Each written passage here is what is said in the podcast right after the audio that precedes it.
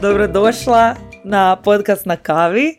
Uh, jako mi je drago uh, što si mi se danas pridružila na, na kavi. Veselim se jako današnjem našem razgovoru, a za sve što slušaju, ovo je Magdalena Ivić, doktorica medicine i osnivačica Skin Losofija. Ja volim to nazvat ko uh, digitalni hub za skin care, ali evo Magdalena, još jednom dobrodošla. Za sve što te ne znam, malo nam se predstavi da čujemo tvoju priču. Prije svega Jelena, hvala puno na pozivu na tvoj podcast. Stvarno sam uzbuđena zbog ovog razgovora.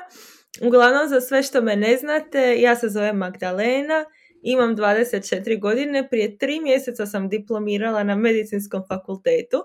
E, trenutno radim na hitnoj. A zadnje tri godine se također i bavim uh, s Instagramom gdje sam pokrenula i otvorila Skinlosophy profil koji se bavi skinkerom. Uglavnom predstavljam skincare sa znanstvene strane. Tijekom faksa sam se također bavila i znanstvenim radovima u vezi njege kože i nekako sam spojila tu ljubav prema znanosti i Instagram u jednu stvar. Tako da ljude na Instagramu educiramo pravilno njezi kože. Šta je prvo došlo? Je li prvo došla ljubav prema koži i interesu oko od tih stvari ili je prvo došlo ono želim biti doktorica pa si onda kasnije našla što te stvarno zanima? Ojoj, to je bio jedan miks svega od početka, jer stvarno ne znam što je prvo došlo, nekako sam uvijek samo radila stvari i uvijek sam nešto radila, uvijek sam bila u nekoj akciji i onda jedan dan mi je samo kliknulo da se to dvoje posloži nekako.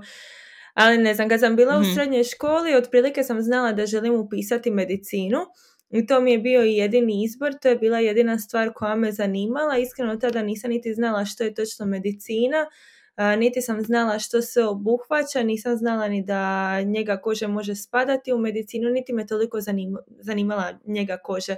Uvijek sam bila onako više girly girl i volila sam sve ove ženske stvari. I mislim da je moja glavna prekretnica bila kad sam sa 17 godina dobila prvu aknu. Do tad nikad u životu nisam imala akne, Prala sam vjerojatno kao 90% ljudi lice sa sapunom, stavljala sam plavu niveu, lice mi je uvijek bilo savršeno. Nekad ne bi niti skidala šminku, ali uvijek je to mhm. nekako, ono, mi, je bila stvar o kojoj sam razmišljala. Sa 17 godina sam dobila prvu aknu i onda sam mislila, bože dragi, što se događa? I onda sam odjednom dobila akne, ali ono zapravo upalne, cistične akne. Krenula sam se isto liječiti kod dermatologa i tako to. I onda sam mislila, bože dragi, što bi ja mogla napraviti da ovo poboljšam? Pa sam onda ne znam jeste, jesi ti kad čula za Paula's Choice i Paulu Bigan. Da, da. E, da, je ono poznati skincare brand, ali uglavnom mm Paula je u to vrijeme imala stranicu koja se zvala Beautypedia i to je bila kao Wikipedia za skincare proizvode. I onda sam tako malo počela čitati i postala sam upsjednuta u jednom danu i željela sam naučiti sve, sve, sve što god postoji u skincareu. Uh, željela sam što više znati ono, postala sam zaluđena s tim. I kad sam upisala faks, jer nisam imala skinlozofi od početka svog faksa, tek na trećoj godini mm sam se počela baviti sa skinlozofijem, nisam niti mislila da se te dvije stvari mogu povezati u jednu.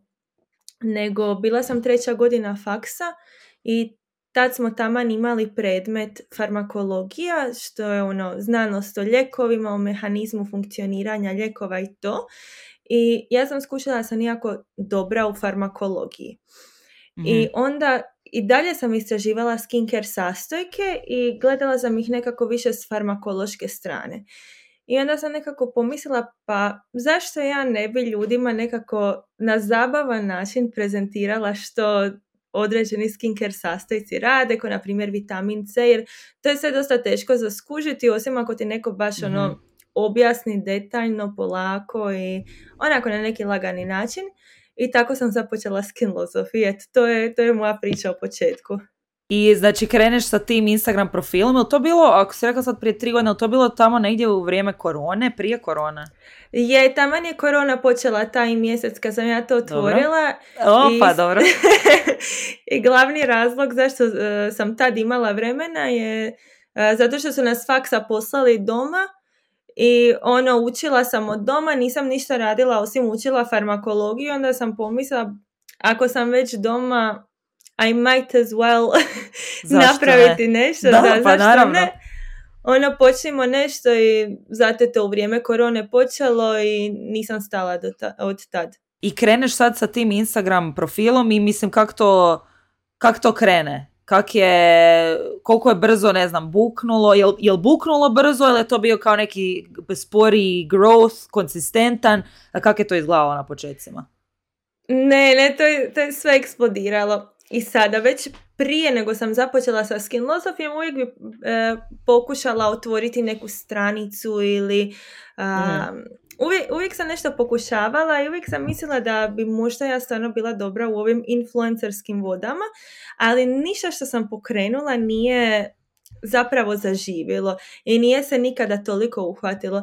A skinlozofi, ne znam, ko da su se sve zvijezde tada posložile i ko, ono, da, da je trebalo tako biti, baš sam ga ubola sa svime što sam napravila, niti ne znam kako se to dogodilo i opet ovo tu nije neka početnička sreća i nije ono da sam mhm. samo bubnula i odjednom je sve nekako otišlo viralno, nego uvijek sam i prije tog pokušavala i ništa se nije uhvatilo kao skin lozofi. Prvi tjedan kada sam započela, mislim da je to bio onaj miks svega. Taman je počela korona, svi su bili doma, svi su se željeli baviti sa svojom kožom, svi su nekako se furali na taj self-care, skin-care, mene je to zanimalo, ja sam bila jedan od prvih profila, isto tako bila sam među onima koji imaju najviše znanja na tom području. Stvarno sam mhm. imala jako dobru podlogu što se tiče i medicine i što se tiče tog da sam istraživala skincare godinama prije tog i nekako je to sve izlazilo iz mene. Bilo mi je skroz prirodno.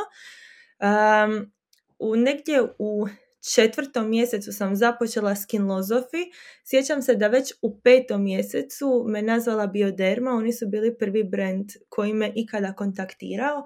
Oni su tek otvarali svoje hrvatske urede. Ja sam bila prvi influencer s kojim su nikada surađivali. Uh, u to vrijeme, znači u petom mjesecu sam već, peti, šesti mjesec sam već imala 4000 pratitelja. Znači ja sam te mm 4000 pratitelja skupila unutar mjesec dana, što je ono skroz luda stvar uopće zamisliti o tom. I oni su me pozvali na prvi event i ja sam iskreno bila u šoku, ono, kako, zašto, što se događa. Da. Ali da, od, od tad sam počela i od tad je onda još sve više krenulo. Mislim da je tvoj profil, mislim, jedan i razloga zašto sam se bila javila i pozvala te evo na kavu, zato što mislim da radiš stvarno ovaj, neke, eh, radiš nešto dosta drugačije. Znači, ti si ja, ja ne volim nazvati to influencer, ok, kao jesi, ali ti si content creator za skincare i to ono, neko ko ima pozadinu, kao što si sama rekla, znanje i kako bi se reklo, ono, na papiru imaš znanje i neku podlogu uh, gdje možeš stvarno educirati druge žene i, pa i muškarce o, ovaj o Je, imam 2% muškaraca me prati, tako da i, i muškarci vidiš, su to. tako da ti su pametni, ti su pametni. taj, taj, ti 2%. Mislim da, da radiš stvarno nešto drugačije sa tim svojim kontentom. Pa jel, um, kad si kretala s tim, jesi što je kao razmišljala o toj nekoj strateškoj strani ili je tvoj proces, mislim i dan danas, ajmo kad kažemo samo za Instagram, ili izgleda više u smislu šta je neka novost koju možeš podijeliti, ili više se koncentriraš na tu jednu informaciju ili gledaš u globalu, možda li ima tu neka priča iza svega, e, ne znam, jesi ti sebi u glavi isplanirala, ok, ovaj mjesec ću se dotaknuti svega oko vitamina C e, ili tak, na primjer. Kako organiziraš taj kontent? Pa mislim da u, u ove obje kao opcije što si ti navela. Radim po malo stvari. Nikad se ne držim nekog plana nisam osoba koja voli planirati i zapravo ako imam napisanu listu stvari koju trebam obaviti, to me isto dosta guši i na kraju ne nikad ne obavim sve s liste, nikad ne stignem sve obaviti i onda se samo na kraju dana osjećam loše. Tako da sam skužila da mi je najbolje uopće ne planirati. Um, otprilike na početku mjeseca znam čega se želim dotaknuti, znam koji će mi biti proizvodi koje bi otprilike voljela u nekom kontekstu nekada spomenuti. Um, na primjer, uvijek za zimu znam da ćemo se držati retinola, kako se brinuti o koži zimi, dehidracije, tako to. Na proljeće i jesen se nekako više baziram na akne, onda ljeti naravno SPF i imam otprilike u glavi što bi voljela se obuhvatiti taj mjesec, a onda što se tiče objava koje na dnevnoj bazi objavljujem u većinom radim ono što mi dođe taj dan i što osjetim, jer u skincare svijetu, pogotovo kad izlaze novi proizvodi, to se jako brzo, jako često mijenja i trendovi se isto jako često mijenjaju, pa nekad mm odlučiš skočiti na neki trend, nekad ćeš ga preskočiti i tako to. Ali fleksibilna sam što se tiče objavljivanja i što se tiče svih objava, ali otprilike znam što želim napraviti. I otkrila sam mi tako najbolje odgovara. Nekako imaš, čini mi se, osjećaja za društvene mreže. E, mislim da to onako nekad neko prirodno ima i onda naravno ono ako si išla u neku školu za nešto oko toga i naučiš nešto. E, isto si aktivna dosta na TikToku i tamo pak radiš malo drugačiji kontent što paše za TikTok. Znači te dvije platforme, Instagram je malo drugačija platforma i drugačiji kontent pali na Instagramu nego na TikToku. Pa kad si krenula postat na TikToku i zapravo drugi dio pitanja je taj osjećaj koji imaš. Jesi ti, ne znam, uzimala neke tečajeve, jesi čitala o društvenim mrežama, jel, jel, jel pratiš taj, kao što se tiče posebni dio tih društvenih mreža, jel pratiš neke novosti oko toga ili ideš s nekom intuicijom? E, ne, nikada ne pratim nikakve tečajeve ni ništa jer iskreno samo me istresira jer um, mislim da ti ćeš sigurno isto znati jer si ti i na TikToku i na Instagramu često se spominju algoritam, često se spominje mm nemaš dovoljno pregleda iz tog i tog razloga i onda samo to čitaš i osjećaš se loše. Ali činjenica je, ako ti je sadržaj dobar, ako se ti sviđaš ljudima, ti ćeš imati i preglede i lajkove bez obzira na sve. I ti ćeš uspjeti bez obzira na sve i nema ti onog da je TikTok pre, previše saturiran ili Instagram još više, tako da nećeš uspjeti. Ako ti imaš dobar sadržaj koje, koji ljude zanima, ti ćeš uspjeti jer jednostavno žele tebe pratiti, ti si njima zanimljiv i žele čitati tvoj kontent. Uh, tako da nekako uvijek polazim od tog i nikad ne krivim, na primjer, Instagram ili algoritam ako mi nešto ne pođe za rukom, to je samo zato što sam možda ja mogla probati nešto više i možda sam mogla više slušati svoju publiku. Ali da, nisam nikad uzimala nikakve tečajeve, ono tu i tamo bi nešto pročitala, ali opet ti kažem, samo bi se osjećala loše nakon tog što sam pročitala, pa sam mm odlučila bolje ne. Ali uvijek nekako pratim publiku i pratim što oni žele. Objavim neki mm video i skužila sam odmah od početka da na TikToku bolje prolaze vlogovi, bolje, ljude jako zanima što ti radiš u danu i njih ne zanima ono što ti stavljaš na Instagram, nego njih zanima kako će nastati ta objava na Instagramu. Ovo kad si ti stavlja, tako sam na tebe otkrila na TikToku, ti si stavila vlog da se seliš u New York. Ja sam ono, wow, ovo je, ja želim živjeti njen život, ja ću nju zapratiti jer mene zanima što Jelena radi, kako Jelena pije svoju kavu u New Yorku. Mene to zanima i, i, i kužeš, ono, želiš vidjeti da ljudi rade slične stvari kao što ti radiš, ali imaju skroz drugčiji život nego što ti imaš. I ono svako mm od nas vodi drugčiji život, naravno, jer svi smo mi drugčiji, a ljude jednostavno to zanima i oni žele vidjeti što ti radiš, tako da na TikToku objavljam stvari koje na Instagram nikada ne bih stavila, što jedem u danu, kako idem s posla, koliko sati idem na posao, te neke gluposti što za Instagram su mi toliko nezanimljive, ali na TikToku to stvarno jako dobro prolazi. Instagram sam ostavila za ovu profesionalniju e, stranu posla, ono baš je striktno vezan uz njegu kože, ne želim ništa svoje osobno vezivati mhm. uz Instagram, jer stvarno mislim da na Instagramu to ljude toliko ne zanima. Žele, ne zanimaju neki problem i žele rješenje. To je možda isto povezano s tim da on, prate me na Instagramu većinom cure koje imaju od 25 do 35 godina njih zanima kako riješiti problem sa svojom kožom, oni ne žele znati što sam ja radila u danu. Na mm TikToku su to manji ljudi i možda nekog zanima, možda bi neko volio imati život kao ti uh, i onda ih zanima što ti radiš i kako si ti došao do nečega što trenutno imaš. Tako da skroz su mi to dvije podijeljene stvari, ali nekako ukombiniram ih da idu skupa. mm I na TikToku isto imam dosta videa vezana, koji su vezani uz njegu kože i to, ali drugčije je. Je drugačije i, i ovaj i TikTok je to što si rekla ono ko svi vole to pratiti kao neke mini serije. Nađeš si Da, nekog da, da, lika da. koji ti je super, kao neki reality show kužiš. I, ovo što, I super mi je ovo što si rekla da, ne znam, em, gledaš mene kako ja pijem kavu u nekom drugom gradu, znači imamo Da. tu neku zajedničku stvar i ti, ne znam, voliš pit kavu i ti piješ kavu, ne znam, u Zadru, u nekom kafiću s pogledom na more i onda kao osjećaš tu neku povezanost, ovo je tako Da, balan- da, da, banalan da, da, primjer, da. ali je. A osjećaš tu neku povezanost kao joj ono, pa ja sam jutro spila eto na moru, a gle nju ona pije, ne znam, kod Central Parka ili negdje. Tako da, ovaj, i, i sto još takvih primjera ima i generalno na TikToku.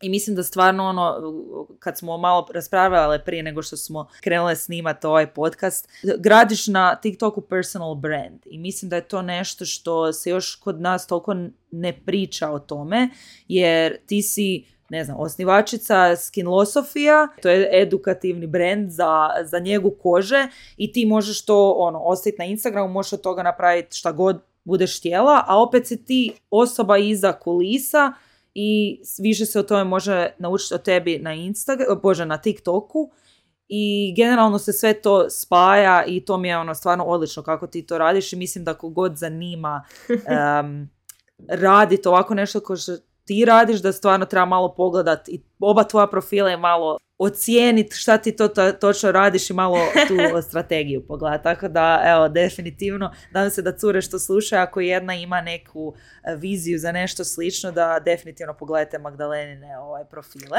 Thanks.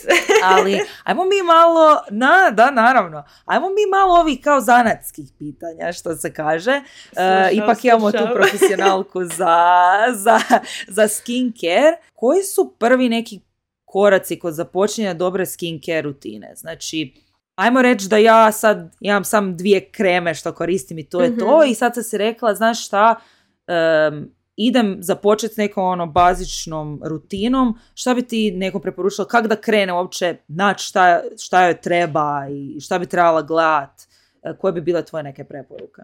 Pa započnimo.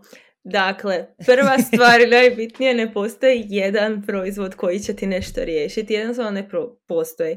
Potrebna je cijela rutina, jer ne postoji proizvod koji sve rješava. Ako ideš graditi neku najosnovniju rutinu, prvo ti treba proizvod s kojim ćeš skinuti šminku. Jer da išta radiš na licu, ono treba biti skroz čisto, bez šminke, znači ono blank canvas. Tako da ili ulje za skidanje šminke ili micelarna. Osobno ja uvijek preferiram ulje jer šminka je masna, maskara pogotovo ja koristim vodotpornu jer svaka druga mi se razmazuje, micelarna to ne skida. Šminka je masna, ulje se najbolje Mhm. otapa u drugom ulju tako da uvijek koristim ulje. I nekako je najnježnije zato što ako ti šminka ne ode ono prvim potezom micelarne na blazinici ti samo potežeš i potežeš i na kraju ti se koža zacrveni, isuši i tako dalje. Ja preferiram ulje, ali ni micelarna nije toliko loša ako tebi odgovara. Dalje, kad ti skinula svu šminku, potreban ti je dobar čistač. Čistač ti je dobar ako te ne isušuje. Znači, kad se ti umiješ i kad ti sve isprala, ti ne smiješ osjećati ono da se nasmiješ i da ti je koža kao da će puknuti. Mhm. Jer to znači da je dehidrirana i to te čista, čist, to- čistač te izdehidrirao. To Znači, se treba meni često desi, dobro? E, dobro. e, znači pro- probaj onda s nečim što te neće. Od specifičnih sastojaka u čistačima pazim da nema SLS-a, to ti je ono sodium lauril sulfat se piše. Mhm. Dobro. I to je kožni iritant, to isušuje, znači to- od toga bježimo. Kad smo dobro očistili lice, onda ja volim ubaciti neki aktivni sastojak, znači neki serum. Serum biraš po tvom kožnom problemu. Ja stvarno vidim i po tvojim slikama i po tvojim videima ti imaš jako, jako, jako dobru kožu. Uh, ono, Hvala. nemaš, nemaš nikakvih problema i to, ali na primjer za akne bi uvijek odabrala serum sa salicilnom kiselinom. Um, ako imaš nekakvu teksturu, onda će to biti serum s AHA kiselinama, proširene pore, to će biti serum s niacinamidom i tako dalje. Ja trenutno za serum koristim retinol. Uh, jer ono želim, na, trenutno, trenutno mi je koža u ok stanju, ima malo teksture, ali želim spriječiti bore i tako to i ima malo hiperpigmentacija, pa koristim retinol. Kad si to stavila, onda ti na kraj ide krema i krema ti nije toliko bitno kakve sastojke ima, nego ti je bitna tekstura kreme. Ako ti imaš masnu kožu, biraš nešto što je vodenasto, što je fluidasto, gdje piše hidratantno, jer na kremi piše je li ili hidratantna ili je hranjiva. Suha koža hranjiva krema, masna Mhm. koža hidratantna krema. Znači krema ti je samo razlika u teksturi, jedna će ti začepiti pore, druga neće. Masna koža ima dovoljno sebuma, ali nekad je fali vlage, pa onda zato koristiš fluidastu. E, suha koža njoj fali i vlage i fali joj isto masnoće, tako da moraš dodati malo masnoće s hranjivom kremom. I za jutro što sugeriram, ako, ne treba ti ovoliko proizvoda za jutro, ali ako ti je e, koža dosta suha, niti ne moraš koristiti umivalicu ujutro. Ako si masna, naravno da želiš sve s nekim čistačem koji te neće isušiti i isprati, onda možeš staviti neki serum koji već koristiš, na primjer nešto za hidrataciju, niacinamid, bla bla bla, što god želiš, stvarno možeš koristiti ujutro.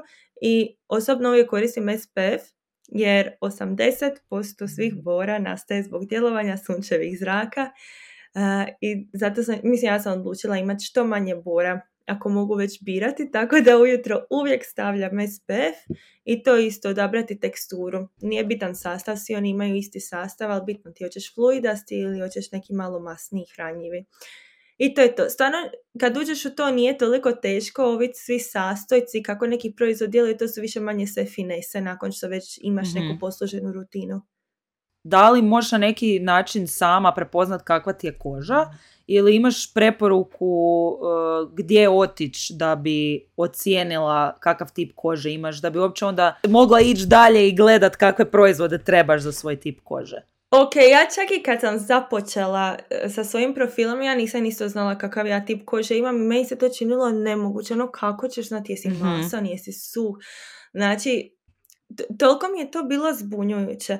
A, prvo, imaš tip kože i imaš problem kože. Tip kože ono je li masna, suha ili normalna. Većinom niko nema normalnu kožu, većinom je to ili masna ili suha. Suha, dobro. da. A, ako ti je masna, to ćeš najbolje znati jer svugdje imaš proširene pore. Znači, ako su ti pore vidljive i ako su široke, u 99% slučajeva imaš masnu kožu. Isto, ako se ujutro probudiš i ako ti je cijelo lice kao ulje, imaš masnu kožu. Ako se ujutro probudiš i lice ti je ono skroz suho, znači nema, nema uopće sebuma na njemu, to je suha koža. Isto ako ti se pore uopće uopće ne vide, imaš suhu kožu. Onda imaš ono varijacije mješovita i to. A, to su više finese. Ja bih rekla da većinom svi imaju ili masnu ili suhu kožu. Normalna, vjerojatno ćeš znati da ti je normalno jer uopće nisi niti razmišljao o tom koji tip kože imaš. ali, ali većinom ljudi znaju jel imaju ili masnu ili suhu kožu. Onda drugo je stanje kože, to je u biti problematika koju imaš. Koža ti može biti jako masna. Znači, ako imaš ulje, to je masna koža. Ali Dobro. ako imaš ulje na koži, a osjećaš da te zateže i tebi je subjektivan osjećaj da je suha, to je masna, ali dehidrirana koža. Ako me Ok. pratiš. Znači, Pratim te, prate, razmišljam kao kak se meni, ka- kakav je meni osjećaj ujutro. Dobro, slušam te. E, ili, na primjer, ako se umiješ i lice te zateže, to je stanjem i suha Mhm. i masna koža mogu biti dehidrirane. E, masna znači da imaš višak sebuma, suha znači da imaš manjak sebuma. Znači pričamo o masnoći. Dehidrirana je ako imaš manjak vode. Znači dvije različite stvari. ok. E, masnu dehidriranu kožu često vidim jer e, obično cure koje imaju masnu kožu, one nju isušuju s čistačima, ono ne stavljaju kremu i to je skroz normalno, ja sam to isto radila. No, ti lica proizvodi još više sebuma da bi se zaštitilo, ali tebi je u biti koža bez vode i ona je ono skroz dehidrirana, ona je žedna. I to ćeš najbolje vidjeti ako ti je ono koža ima, masna je, ali imaš osjećaj da je jako suha ili ako ti se plastično sjaji, to stvarno ne mogu drugčije opisati kad to doživiš, vidiš, ona da se nasmiješ, imaš osjećaj kao da će ti lice puknuti, skroz je masno, ali ti imaš osjećaj da je suho i nekako je ono kao da si stavio neku masku ljepljivu na lice i ona nekako se čudno sjaji. To je dehidrirana, dehidrirana isto ono ako se nasmiješ imaš tu sitne borice, što nisu bore uh, jer si dobila bore, Mhm. nego su bore zato što si dehidrirana. Od stanja kože još možeš imati, ne znam, akne, možeš imati hiperpigmentacije, možeš imati teksturu, ali to se sve rješava sa sebumima. Mhm. A tip kože tretiraš e, s osnovnom rutinom što se sastoji od ulja, čistača i kreme. I eto, to je, nadam se da sam što bolje sve si, sve si nam rekla, uh, ok, puno sam sad naučila, moram čak razmisliti. Ja definitivno znam da me zateže neka koža i pogotovo ovako preko zime i točno znam ovo što si rekla za te male borice, meni pogotovo oko mm. očiju, kad mi je da, dehidrirano, jako mi se vide kao te e, bore smijalice, a ako koristim dobru kremu za oči, um, onda, to jest koja meni paše, kad da, kažem dobra krema, ovaj, onda stvarno nemam problema, tako da ovaj, baš malo popratiti to je malo još pogledat šta mi treba. E. A, ovaj, e, spomenula si sad i retinol mm i SPF.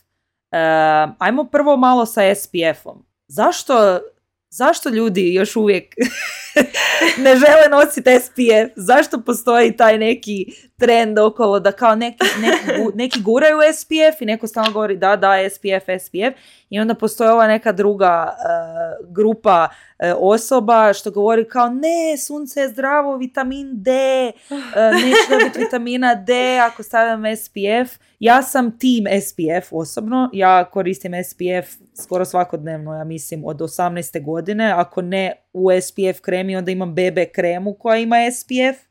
Da. Tako da ovaj, to, to, to, to će biti neko popratno pitanje za te kao miks uh, proizvode s SPF-om, ali evo, prvo to pitanje da li stvarno neću dobiti vitamina D ako stavljam SPF? Joj, baš sam pisala bila i neki članak, mislim baš u srpnju o SPF-u i vitaminu D, uglavnom sa znanstvene strane. Niko mhm. ne nanese SPF toliko savršeno da ne dobijemo vitamina D. Čak i kad staviš SPF ti nisi 100% zaštićen od sunčevih zraka, nego je ono to i dalje 99 ako se nalaziš na jakom suncu. I nije potrebno toliko puno sunca da se nama proizvodi vitamin D u koži. Stvarno, nije, nije potrebno ono koliko ljudi misle da je. Čak neka istraživanja pokazuje da je 10 minuta dnevno ono skroz adekvatno za imati. I to ne podnevno sunce, nego ono neko večernje sunce 10 minuta dnevno da je skroz ok, adekvatna količina za stvoriti dovoljnu količinu vitamina D. Uh, isto ovo što sam rekla, niko ne, ne nanese toliko savršeno SPF da ti niti jedna sunčeva zraka ne prođe. Isto nije da i preko godine mi cijelim tijelom se sunčamo, nego imaš ili mm otkriveno lice ili otkrivene ruke i negdje će te sunčeve zrake prodrijeti. Tako da vitamina D ima stvarno dovoljno i sunce neće biti, SPF neće biti uzrok e, zašto ti imaš deficit vitamina D. Drugo, zašto ga ljudi ne koriste? Mislim da jako se proširila ta neka zabluda da je SPF kancerogen. I mislim kužim, zato mhm. što ljudi čim vide da je ono ogromna lista sastojaka od iza proizvoda, njima je to odmah kancerogeno, odmah su to kemikalije i sad opet bi se o tom dalo pričati jer i voda je isto kemikalija, ne znam, limunov sok je skroz prirodan, isto ga nećeš stavljati na lice i uživati u njemu samo, samo zato što je nešto prirodno, ne, ne znači da je dobro, ali da. opet kužim zašto neki ljudi imaju skroz krivu percepciju. Druga stvar, mislim da je to zato što je SPF trenutno toliko razvikan i toliko ga svi koriste da neki ljudi se jednostavno protive trendu. Jer ako vide da svi stavljaju SPF, oni kažu, ej, neka svi stavljaju, ja neću stavljati. mm Što mislim, isto je ok, ali mislim da, opa, bacila sam lampu. Ali mislim da bi više trebalo postojati javno zdravstvenih projekata što se tiče SPF-a, čisto da ga se malo više normalizira, jer s društvenim mrežama možeš postići određen efekt, ali trebala bi malo jača javno zdravstvena kampanja da, da se to nekako više progura u nekakvu kolektivnu svijest da je ok stavljati SPF i da nije štetno. I ljudi često isto kažu, što sam znala vidjeti na, na društvenim mrežama, ono komentari, ajde šta mi smo kad smo bili vaših godina, ne znam, stalno se sunčali bez, ne znam, ikakvih kremi pa mi nije ništa. sunce je malo drugačije, ja mislim, ipak u naše da, vrijeme. Da, da, da. Ali baš sam čitala ova Paula Bigan, ova vlasnica Paula's Choice, ona je baš napisala Mhm. da naši preci su koristili mašine za pisanje, a ti ćeš naravno uvijek radije koristiti laptop. Nećeš e, na mašinu za pisanje pisati samo zato što je naša baka tako radila. A, tako da zašto se sunčati ako je naša baka tako radila? Je, to je super uh, usporedba, to mi se baš sviđa. Druga stvar što si spomenula je retinol. I ja sam žena u godinama koja... u godinama...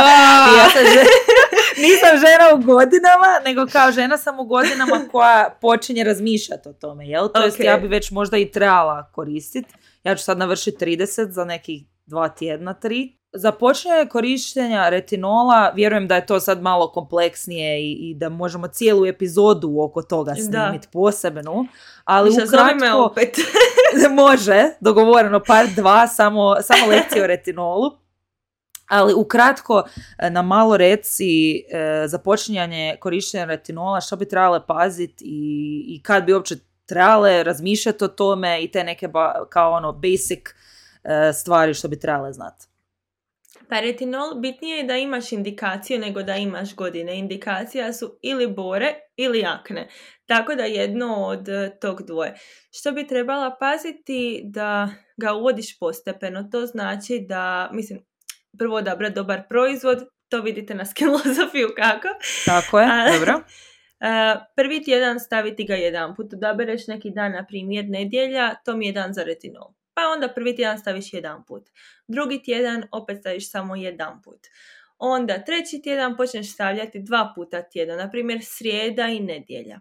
Onda stavljaš ga sve češće i češće dok ne dosegneš to da ga možeš stavljati svaki ili svaki drugi dan ili većinu dana u tjednu da možeš stavljati retinol. Bilo bi idealno da dosegneš onaj em, em, neki level kad ga možeš stavljati svaki dan. Jako bitno da ga stavljaš samo na večer zato što nije dobar u reakciji sa suncem. Um, samo na večer na skroz čist- e, čistu i suhu kožu, jer na mokroj Mhm. koži on prodire još dublje pa ti može izazvati veću iritaciju. I ne kužiš uopće koliko je bitno to da izbjegneš iritaciju dok se jednom ne opečeš s retinolom. Jer nije ono ko svi proizvodi da ih staviš koliko god uopće ne paziš i bit će ok s retinolom. Stvarno ako se opečeš skužit ćeš zašto postoje sve ove mjere predostrožnosti.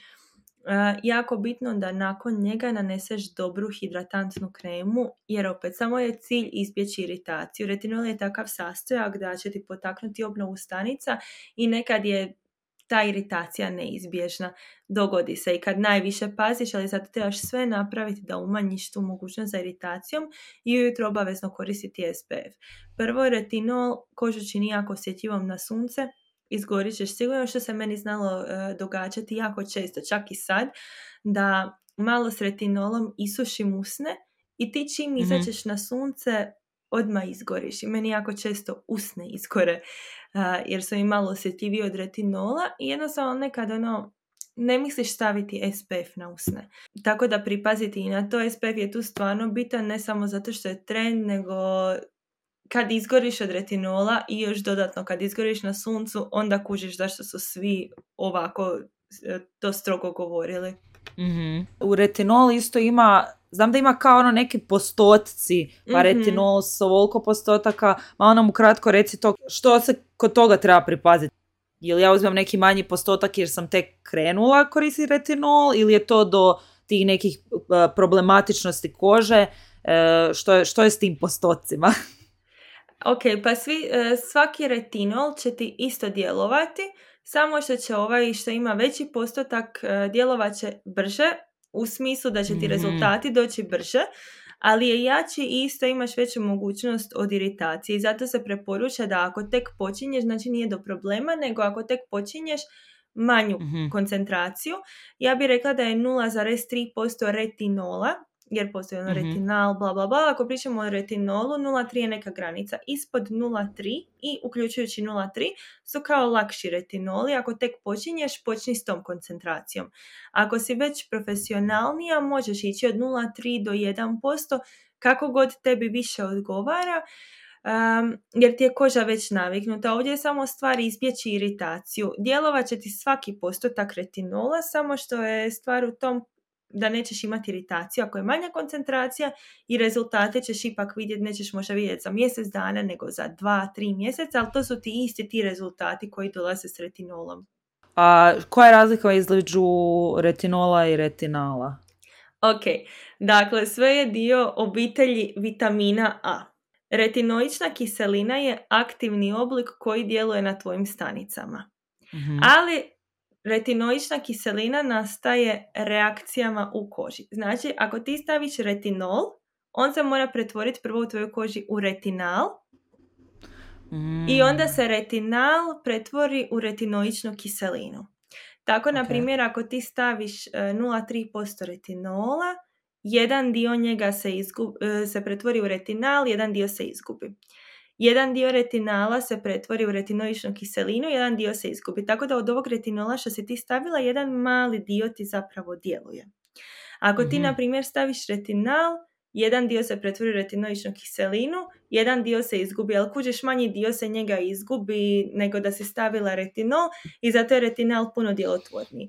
Ovi što se Mm, ok. daju na recept, to je baš retinoična kiselina i ona je baš, zato je ona toliko jaka jer ti sve što staviš na kožu, to sve djeluje. Jer ona se ne treba pretvarati u ništa, nego to ti je već retinoična kiselina i ona ti već djeluje na koži. Tako da to su ti razlike. Ovo kad piše ne znam 0,3% retinola, nije da taj 0,3% ti djeluje, nego od tog 0,3% se evo ne znam sad koliko kemijski, koliki postotak se pretvori u retinoičnu kiselinu koja ti zapravo djeluje. Ok, o, ovo je Eto. zanimljivo, ja nisam, nikad te stvari nisam znala, mislim da je baš ovo uh, super stvar za znat i nešto što, što žene ono sve, sve kao znamo nešto o sin- skincareu, ali na kraju opet ništa ne znaš, tako da, da, da. da nas malo educiraš više o tome, ali što su neke, osim ovih nekih grešaka što si već sad e, spomenula i kod SPF-a, te neke stvari možda što žene krivo rade, što su neke ž- e, ž- greške kod žena e, u skincare rutinama što si primijetila da često rade i što su možda e, česta pitanja tebi u DM-ovima e, gdje ti onda njima ono daš savjet da to ne znam krivo rade ili treba ispraviti. Pa često dobijem pitanje jer se neka dva sastojka koja neko stavi na kožu poništavaju međusobno. Ali Mhm. ništa se neće poništiti. Stvarno ne postoji ono da staviš vitamin C pa on poništi salicilu. Ti što god staviš na kožu to se sve upije i sve djeluje tako kako je pisalo. Isto nema onog e, da je netko premlad ili prestar za neki sastojak. On će ti isto djelovati bez obzira na godine. Isto nema savršen, e, savršenog doba za početi e, s anti-age njegom. A, Zato što anti-age njega, na primjer SPF je anti-age, ali on spriječava da dobiješ bore. A, Cilj je spriječiti uopće da dobiješ bore, ne ono da Mhm. dobiješ bore i onda ih ideš rješavati. Žel- želiš sve spriječiti u startu tako da anti-age bi trebalo početi što, što ranije. I ono sa SPF-om isto početi što ranije. Na primjer, ja bi voljela, sam počela već u srednjoj školi, ali nisam nego tek na faksu. Mislim, ok, počela sam dovoljno rano, ali moglo je to biti puno ranije. Tako da to su neke onako zablude da si ili premlad ili prestar za nešto što uopće nije ili da će ti se, da će biti previše sastojaka da ćeš nešto pomiješati, napraviti reakciju na koži se ne događaju reakcije, tako da neće se ništa loše Ok. dogoditi. Dobro, ovaj, to, me, to me malo, ovaj, pogotovo ovo za nikad nisi premlad ili prestar za početi nešto da, koristiti, da. to mi je drago za čut. A osim SPF-a, što je nešto što ono, da možeš samo još jedan sastojak imati u skincare rutini ili nekome preporučiti što bi preporučila? Ili što bi U- imala? Joj, zapravo imam dva. A, I Ok, ja i dalje ajde. imam problema sa ono začepljenim porama, komedonima i to. I Paula's Choice BHA kiselina, znači salicilna kiselina, ali baš ta od Paula's Choice-a. Da, da nema te, vjerojatno ne bi odabrala salicilnu kiselinu, taj proizvod. Ja stvarno to uvijek moram imati doma. Ako ja njega ne stavim neki tjedan, ja to osjetim i ja to vidim na svojoj koži, ne mogu biti bez njega. I još osim tog, sad kako sam se malo navukla na retinol i vidim kako mi je koža isto dobra i glowuje od retinola, samo želim nastaviti s retinolom i ne, ne želim prestati više. Dobro. I znači tvoja, ajmo reći, tri Holy Grail proizvoda, okay. znači taj Paula, Paula's Choice salicina prepostavljam, jedino ako imaš još sad neka tri, ali koja su ti, e, koja su ti još ta druga dva ili tri? ok, ok, ok. Dakle, Paula's Choice to uvijek, uh, La Roche-Posay Cicaplast, to isto za sve što se dogodi. Ako mi je lice suho, jedan dan stavim ga ono ko masku na večer, ako me ugrize komarac, ako imam suhe ruke, ako imam ispucale usne, nema dijela mog tijela gdje ja nisam stavila cikapla. Znači to je savršen proizvod. Ako ga nemate, baš preporučam da ga kupite. Jer možete ga na sve stavljati, na bebe, na stare ljude, sve, sve, sve. Dalje, SPF fan sam isprobat ću sve, ali od retinola biram A313. To mi je baš ono, baš sam ga jako zavoljela. Znam da ga dosta ljudi ne voli, premasan im je, prejak im je i što ja znam već što, ali meni je A313 apsolutno savršen i volim ga. Tako da, to su moji holy grail i s ovima bi stvarno mogla što god doći. Šaljite me gdje hoćete ako imam ova tri proizvoda. Ono, ja sam super. Može na pusti otok samo da imaš ta tri proizvoda. da. Koja su neka tri proizvoda koje bih htjela probat, koje nisi još probala? E, o ovome sam baš bila razmišljala i pa ja bih voljela isprobati Lamer kremu, onu klasičnu. E, imala sam maleni i maleni tester, ali mislim da nije dovoljno, jer kad se po... Mislim, ta krema je stvarno jako skupa, ono među najskupljim skincare proizvodima na svijetu. Uh, a kad se pogleda sastav, on je identičan kao Nivea plava krema, ali stvarno ne šalim se. Potražite na internetu usporedbu sastojaka između Lamer e, klasične kreme i Nivea plave kreme. Sastav je isti.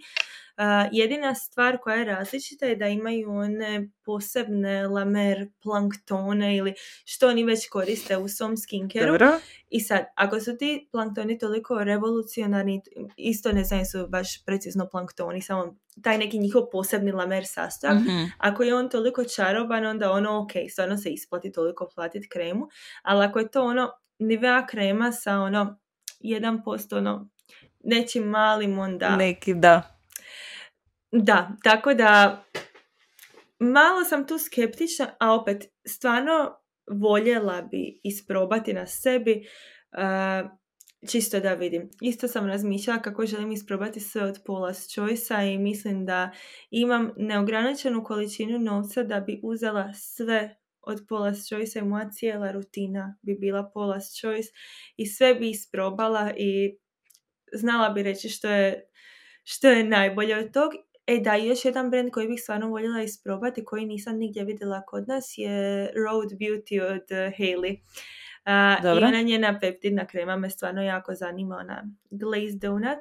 Uh, I mislim da kad budem išla negdje vani gdje vidim da se prodaje Road, to ću 100% kupiti i isprobati. S obzirom da si ti baviš isto tim content creationom i kao ajmo reći mm-hmm. influencer si, uh, kako god samu sebe želiš nazvat, um, što misliš o tim, o tom novom, ajmo reći, trendu gdje slavne osobe, mm influencerice stvaraju tako te svoje neke skincare brendove i ljudi onak polude za tim. Evo, na primjer, Road. Ja imam Road sve ove za usta u svim mogućim bojama. Um, I bolji su mi, na primjer, možda ovi clear što ona ima, nego mhm. ovi u bojama, a opet sam puno bolja labela. Ja ne koristim to na mhm. kraju uopće ko labelo, to je meni više ko sjajelo. To je moja osobno mm mišljenje. Sad svakome drugačije će biti valjda i tip kože i usta i sve, drugačije će pasat. Ali užasno je popularno i postoji online taj ono diskurs ili diskurs mm o kojem se priča kao da li je to ono da bi celebrity i poznate osobe ili influenceri trebali raditi takve stvari, upuštati se u takve projekte ili bi to trebalo ostati s doktorima i, i dermatolozima? Što je tvoje mišljenje oko toga? Pa moje mišljenje je sad ovo kako je bila korona i to i svi su se furali na taj neki clean girl estetik i sve, znaš, ono, trebalo bi, Mhm. šminka niti nije bila toliko popularna, niti su se ljudi toliko šminkali, zato je skincare ono buknuo.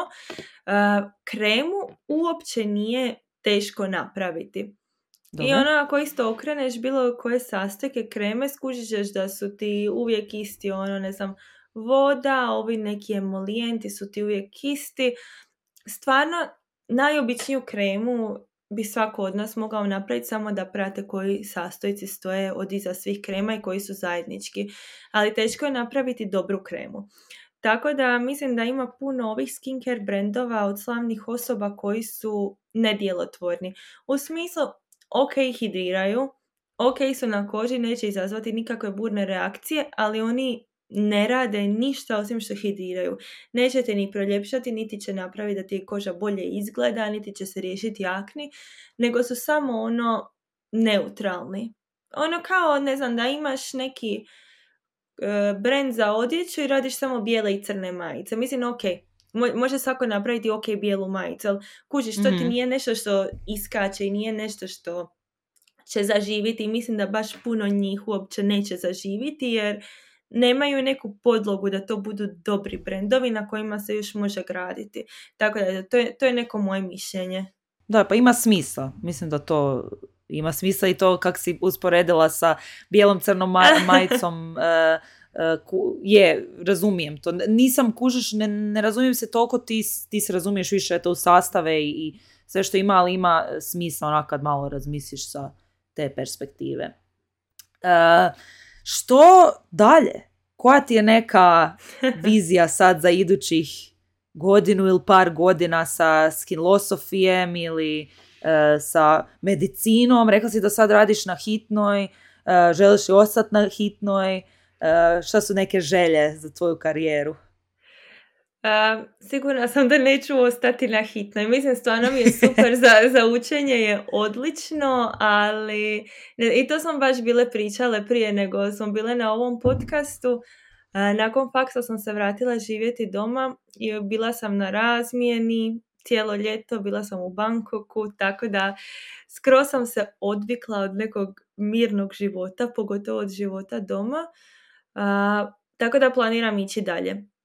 A, vrlo, to jest ne vjerojatno, nego sigurno idem e, u Italiju.